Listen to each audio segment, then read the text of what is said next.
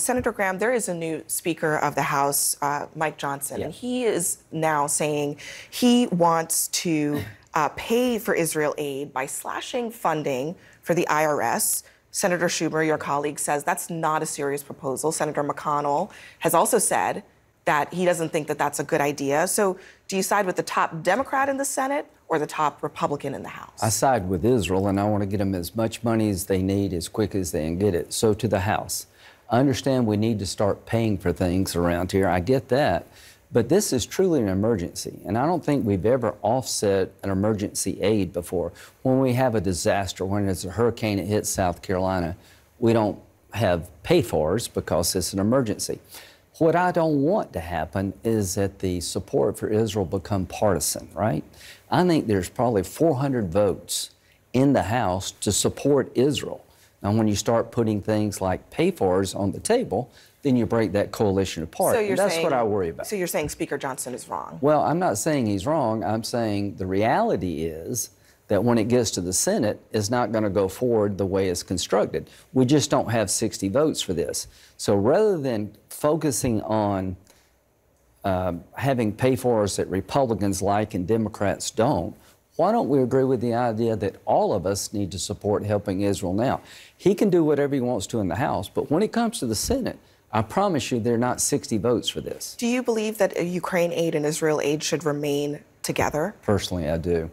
And do you think that that will ultimately happen? Uh, I think it will in the Senate. You know, if Putin gets away with invading Ukraine, there goes Taiwan. Uh, Putin hosted Hamas, I think, yesterday in Moscow. So all this is really interconnected to me. Why don't your colleagues understand that?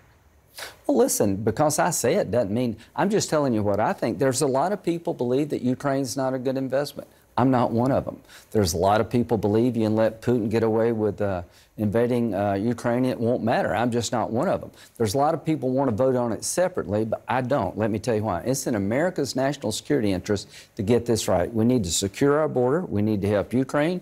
We need to stand with our friends in Israel. We should all do it together because if we don't get all three right, we're in trouble. If we don't secure a border, we're in trouble. If we let Putin get away with invading Ukraine, we're in trouble. And God knows if we don't help Israel, they're in trouble. All right, I want to turn now to politics. Uh, there is a presidential primary right. going on in your party. A new CNN poll shows that Nikki Haley, someone you know very well, is sec- in second place in South Carolina, both of your home states. Yeah. It's followed by Ron DeSantis and then Tim Scott.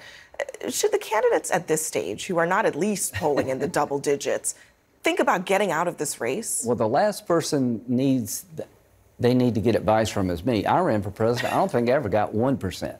I got out because I ran out of money. That will work. But Nikki's done a heck of a job, I think, articulating a foreign policy I agree with. Tim Scott's one of the most uh, intriguing, talented people in the Republican Party. Now, why am I with Trump? I like both Nikki and Tim. I believe if Trump were president, none of this would be going on. If he gets to be president in 2025, this will end pretty quickly. Whether you like Trump or not, there was order in the world that's been lost. Well, Trump just recently said that he thought Hezbollah was smart. I mean, should someone who said something like that be president of the United States? yeah, well, he killed Soleimani, and I don't think Hezbollah is smart. But, But I tell you, he said that. Yeah, well, I tell you what, if he were president of the United States, Hamas would not have attacked Israel. I really believe that. Putin wouldn't invade in Ukraine because they're afraid of the guy. Nobody's afraid of Biden. A lot of people are afraid of Trump. Uh, Senator Graham, do you think that Nikki Haley ultimately is the best alternative to Trump uh, I think she's incredibly talented. If she won the nomination, I think she'd be a good president. I think uh, Trump's going to win the primary in South Carolina and other places because most Republicans believed he was a good president on, for causes. He was a strong leader on national security, and I think most Republicans want him back in the White House. One, one other point here. I mean, you, as you just mentioned earlier, Hamas is trying to stop a, a normalization deal between Yeah, Saudi totally, Arabia totally. and Israel that is being brokered by the Biden administration. Mm-hmm. They're doing this because the Biden administration- is moving Yeah. forward with basically an expansion of the Abraham Accords. I got nothing So but how- praise for the Biden administration. Well, administration I mean, in that respect, uh, I mean, how would Trump have acted differently to Well, I think, you know, the Abraham? Accords came about because the Arabs believed he would stand up to Iran. The only reason the, the Arab nations followed his lead to normalize with Israel is because they felt that he was going to stand up to the common enemy, which is Iran.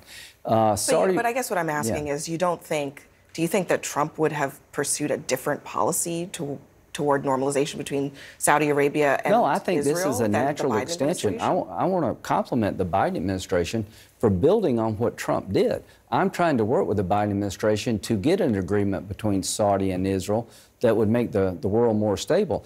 Iran's biggest nightmare is that the Arab world join with the Israelis to move toward the light away from the darkness. So I want to help Tony. I want to help President Biden in this endeavor because this is the right policy.